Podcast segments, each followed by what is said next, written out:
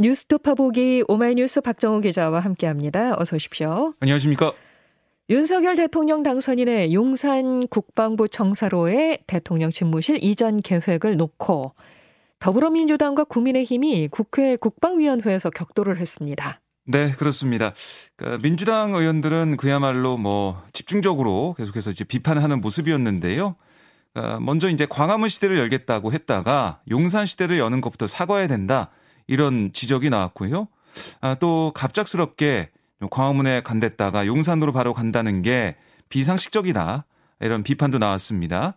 그리고 여러 가지 이제 안보 문제, 그리고 예산 문제, 우리 뭐 법과 관련된 문제 이런 것도 여러 가지 지적이 있었고요. 반면 국민의힘은 안보 공백은 없다. 그러니까 청와대 반대 논리를 비판하는데 주력하는 모습이었는데요. 그러니까 이 국방부가 합참 건물로 이전하더라도 안보에 문제가 없다는 아, 그런 반박을 계속 하는 모습이었고 아, 그리고 지금 권력 인수인계 과정에서 신구 권력이 서로 협력하면 안보 공백이나 국정 공백이 없는 거 아니냐 이렇게 강조를 했습니다. 그러니까 청와대 협조가 필요하다. 아, 특히 이런 것들을 얘기하는 모습이었고요. 한편 이 서울 국방부 장관은 5월 10일 전까지 이사하는 게 빠듯하지만 안보 공백이 발생하는 것은 아니지 않냐. 이런 신원식 국민의힘 의원의 질의에 두 달을 말씀하시는 거면 저희가 할 수 있을 것 같다. 그런데 그것보다 훨씬 짧은 시간을 요구받기 때문에 애로사항이 있다. 이렇게 말을 했는데요. 지금 뭐 4월 10일까지 어, 이전하는 그런 안이 지금 나오고 있거든요. 국방부 네. 이전 같은 경우는 한 20일도 안 남았는데 어, 이런 부분들이 좀 너무 촉박하다 이런 얘기를 한 겁니다. 비워야지 또그 수리하고 그렇습니다. 내부 뭐 공사하고 그 네. 시간도 꽤 걸릴 거잖아요. 예, 그래서 음. 시간이 좀 촉박하다 이런 얘기를 하고 있고요. 어, 윤 당선인의 집무실 이전 계획에 대해 청와대가 지금 뭐 아, 그저께 이제 무리라며 공개 제동을 걸고 나서면서 신구 권력의 정면 충돌했다 이런 분석이 나오고 있는데요. 국회에서도 지금 정권 교체기에 여야가 힘겨루게 하는 그런 모습을 보여주고 있습니다. 예, 언론에서 이렇게 뭐 신구 권력 정면 충돌이다 이렇게 보도를 하다 보니까 네. 청와대와 당선인 측에서 한 발 물러서는 느낌도 있는데요. 음. 이 청와대가 윤 당선인의 집무실 이전에 반대하는 게 아니라 안보 우려에 대해 협의하자는 입장이다 이렇게 설명을 했네요. 네, 그러니까 지금 보면 음, 서로 뭐 반대한다고 생각을 하고 또 그에 대응하는 메시지가 나오고 이렇게 할 문제는 아니다. 뭐 이런 얘기인데요. 문재인 대통령도 광화문 집무실 이전 등을 검토하다가 경호와 예산 문제 등으로 인해서 포기를 했었잖아요. 그랬었죠. 그래서 윤 당선인의 공약과 비전에 대해서는 반대하지 않는다. 아, 이런 거고요. 아, 다만 예상되는 안보 공백 관련 우려를 어떻게 할지 국민들에게 잘 설명하자. 뭐 이런 차원이란 겁니다. 그리고 이제 뭐 예를 들어서 이런 거죠. 위기관리 시스템의 이전이 이 문 대통령 임기인 5월 9일 자정까지 딱 끝나고 나서 바로 5월 10일 옮겨갈 수 있겠느냐 이런 겁니다. 아, 결국 현 정부와 새 정부가 긴밀한 협의와 협력을 통해 풀어나가야 할 문제다 아, 이런 뜻입니다. 네. 당선인 측에서는 청와대 들어가지 않겠다는 뜻을 분명히 하고 있는데요. 이 청와대의 뜻을 전달받으며 검토하겠다 이런 입장을 내놨죠. 네, 어제 이 애초 청와대와 협의가 제대로 이루어지지 않은 거냐 이런 기자들의 질문에 기훈의 이 당선인 대변인 뭐라고 했냐면 상호 조율과 소통이 이루어졌던 것으로 들었다. 현 청와대가 이 통화하는 이 각 부처에 계신 분들과 의견 조율을 사전에 진행했다. 이렇게 설명을 했고요. 이어서 이 청와대 수석이 그저께 아침에 문 대통령께서 지키지 못한 약속을 융 단선인이 지켜주기 바란다. 이렇게 했지 않냐? 그러니까 두 분이 공감대를 가진 몇 안 되는 공약이어서 업무 인수인계가 원활히 될 거라 생각했는데 그게 아니었다. 아, 이렇게 아, 말을 했습니다. 아, 그러면서도 김 대변인은 청와대에서 원하시는 뜻이 무엇인지 저희에게 별도로 전달해 주신다면 잘 수기해 보도록 하겠다.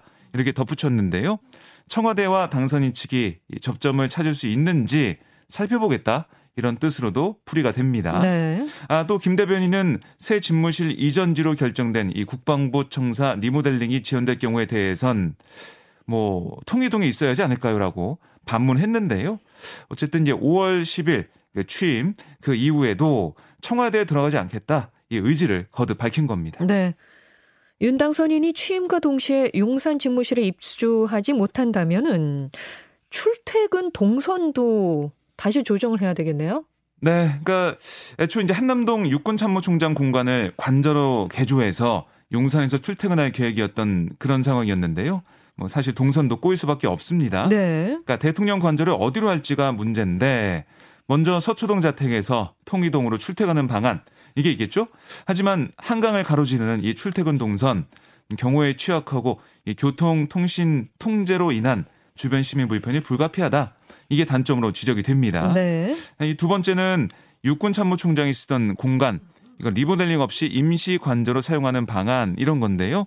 공간이 많이 낡았어요. 하지만 육군 참모총장이 한 달에 사나흘 정도 침실 등을 이용해 온 만큼 급한 대로 활용할 수 있지 않겠냐 아, 이런 겁니다.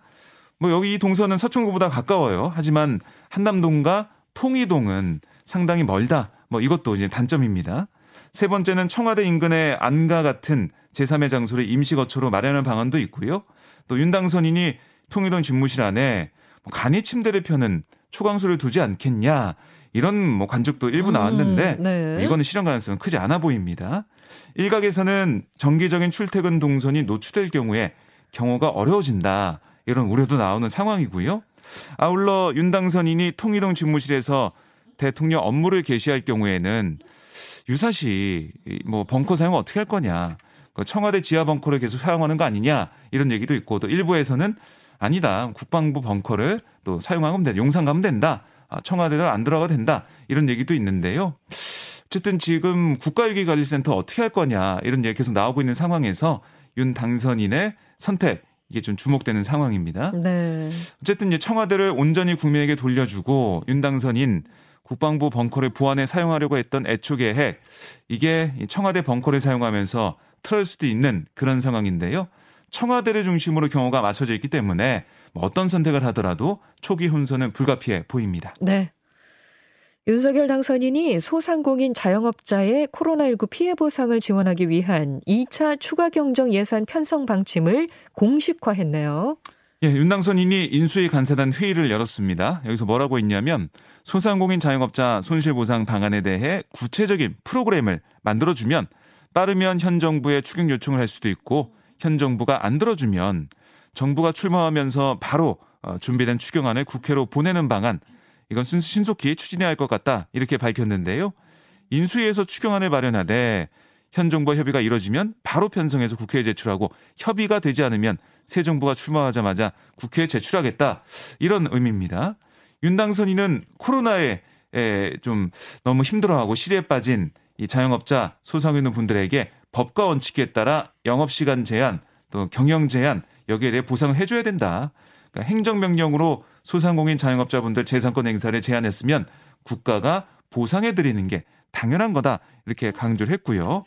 어쨌든 계속해서 얘기했던 이 50조 원 규모의 소상공인 지원 구상 이걸 다시금 명확히 하고 추경 네. 그 가능성도 언급을 한 겁니다. 네네. 사실 이 조속한 코로나19 피해 지원은 여야 모두가 강조한 사항이잖아요. 네. 2차 추경의 필요성을 강조해온 민주당은 적극적으로 호응하는 분위기를 보이고 있죠. 네, 그러니까 어제 민주당 비대위회의를 보면 윤호중, 윤호중 비대위원장 이렇게 얘기했습니다.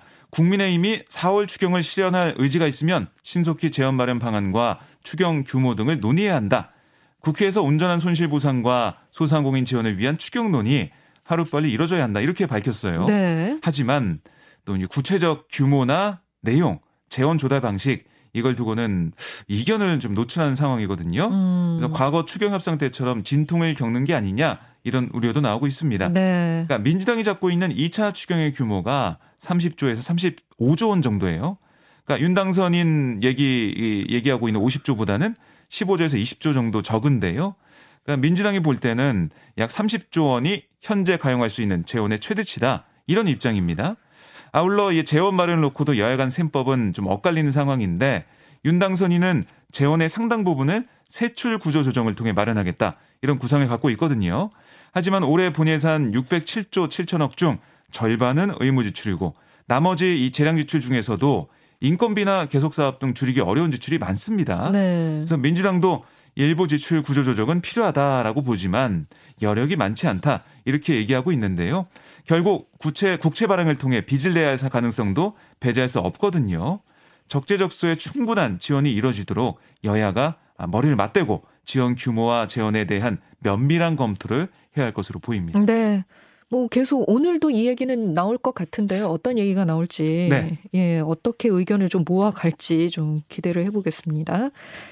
여야가 6일 지방선거 준비에 시동을 거는 모습입니다. 민주당은 이르면 오늘 지방선거 기획단 구성을 마무리하네요. 네, 아, 벌써 뭐 선거가 다가오고 있다라는 말씀을 아, 드리니까 대선이면 바로 이렇게 선거가 있을 수 있냐 이런 말씀도 하시던데 6월 아, 1일 지방선거를 앞두고 여야가 이제 움직이고 있습니다.